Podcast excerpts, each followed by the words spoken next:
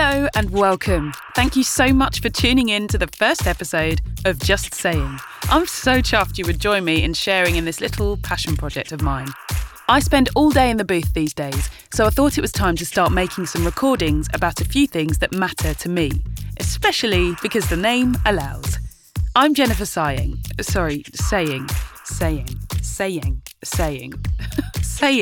It's saying for the purposes of this podcast. But hey, people have been switching it up for years anyway.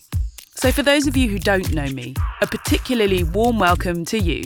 You'll be getting a lot of insight into everything I stand for in further episodes. But for now, just to note, I'm UK born and early 30s. Professionally, I've worked as an actor for 11 years now, plays, musicals, TV and voiceovers, basically anything they'll give me.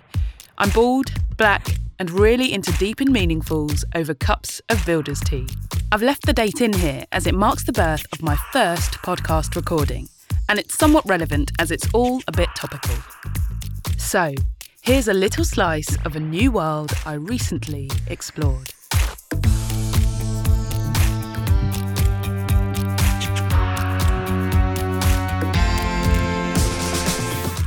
Okay guys, so I'm here on the 12th of June 2020 and I'm just saying, lockdown skin is a real thing. Like, it's a real thing. Now, let me elaborate a little bit more about the journey of my lockdown skin. So I'd say I'm quite lucky. I've had half decent skin growing up. Been really lucky. Now, when we went into lockdown, I was like, what is going on? Like, my skin's dry. I look dull. Like, I don't know what was going on. So I thought I'd investigate. And I spoke to some very close friends of mine. And they asked me about my skincare routine. And I said, well, I don't really have one, you know. I have those exfoliation gloves and I scrub my skin. Anytime I go in the shower or a bath, whatever, I scrub my face. Then I get out and I moisturise every inch of my skin. And the only other thing I might do is take my makeup off, and I use like cotton wool and micellar water. Like, that's what I do. And they were slightly horrified. Now, I am Ghanaian. And I'm sure a lot of you will know about the sponges they use in Ghana. You'll know what I'm talking about. They basically look like a fishing net for those of you who don't know what I'm talking about. And they're really rough and they feel great. And from growing up, from when I was tiny, my mum would put me in the bath and scrub me with that sponge. And then all my years growing up, that's what I had. That's what I did. Then these sponges became hard to come by when I was, a bit older and did my own shopping and everything. So I just switched to the exfoliation gloves, which feel just the same, and they're much easier to come by. No biggie. Anyway, there's something to be said about that in itself, right? So they were a bit horrified because apparently there's this thing called a skin barrier, and maybe I was scrubbing my skin too much or too hard and ruining my skin basically and not giving it a fighting chance at being healthy and glowing and smooth and all the rest of it. And what my amazing friend did was send me a link. Well, first of all, I had to check in with my black friends and be like, this is a black thing, right? Like, we all scrub our faces with our sponges, right? That's just what we do. Have I been living my black life wrong? Or am I just saying that and actually I'm just wrong? It's got nothing to do with being black and using a sponge. And there was a mixed review. I had one friend come back and tell me, oh no, I don't really wash my face, or I don't really use water and soap on my face, only like proper cleansers. And I was like, oh, okay. Another friend came back and said, never on my face, only an exfoliator. And I was like, oh. Okay. And then a third friend came back and said, yeah, I love giving my face a good scrub with that sponge, with the sponge or the gloves. So finally I was feeling like, okay, cool. I'm not completely off the mark here. And You know, but then she also proceeded to tell me that she had a cleansing routine and a toning routine, or basically a skincare routine. That was news to me. So, said friends who were telling me about this skin barrier thing sent me a link to a video. Thus, my eyes were opened to a new world. I mean, literally enlightening. So the video was of Caroline Hirons, and she was interviewing the amazing Dija Ayodele. Now, this might sound mental to some people, but it was literally the first time in my 30-something years that I came across a lady who looked like me, who told me that skincare was for me. Skincare was absolutely for me, was absolutely for my skin, my complexion, my skin tone, my skin type. And that was eye-opening. I mean, I couldn't really... I couldn't believe what I'd sort of been missing out on all this time.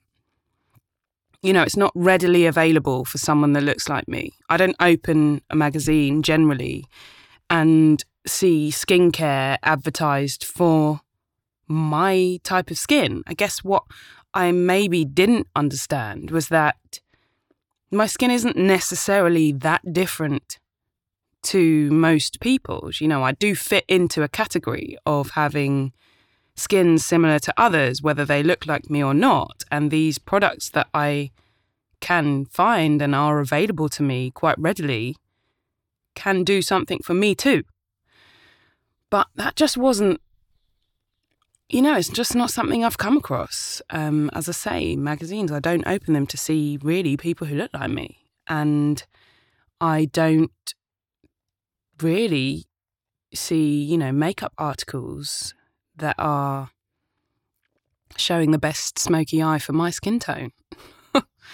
I'm laughing because it's kind of bizarre, and you sort of think, well, why does that mean you wouldn't go and seek out your own skincare gurus or whatever? I guess you're sort of, you realise that you get led to a place by what you're being influenced by, what's around you, what's in front of your face, what's spoon-fed to you, in fact. And I never had it spoon-fed to me.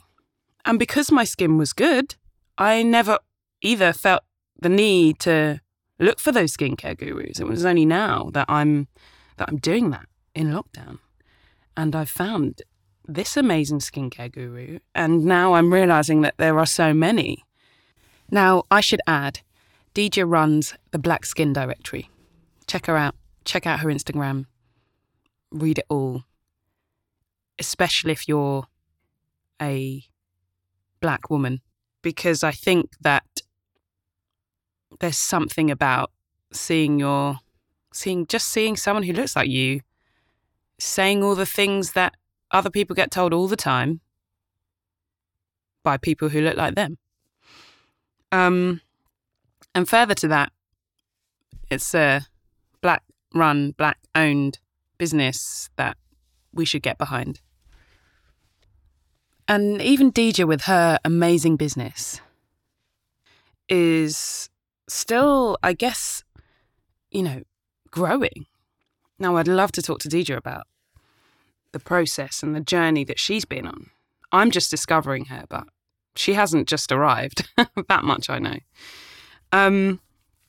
So yeah, I've been on a journey, guys, and I've been reading and listening and learning, and, you know, from people of colour, but also from people who don't look the same as me. If you know about skincare, obviously you know about Caroline, and I've learnt a lot from her. And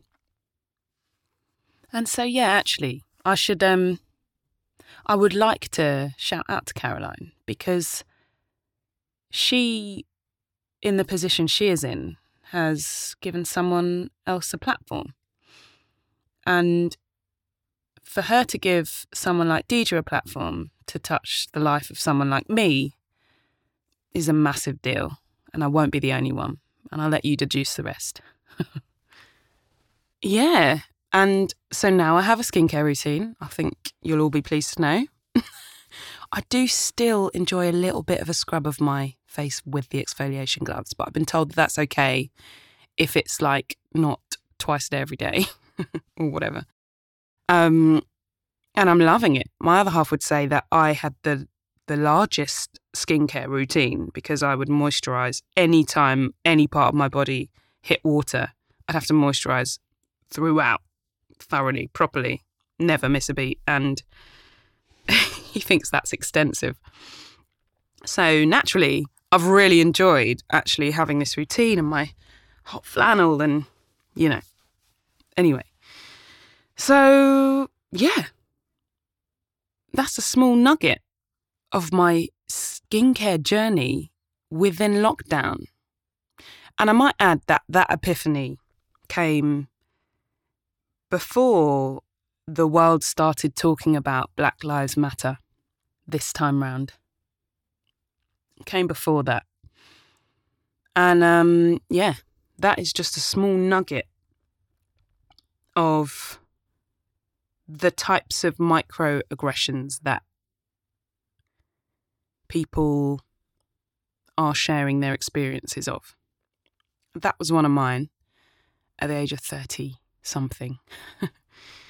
And yeah, I'm here and I'm just saying, I'm just saying, lockdown skin is a real thing.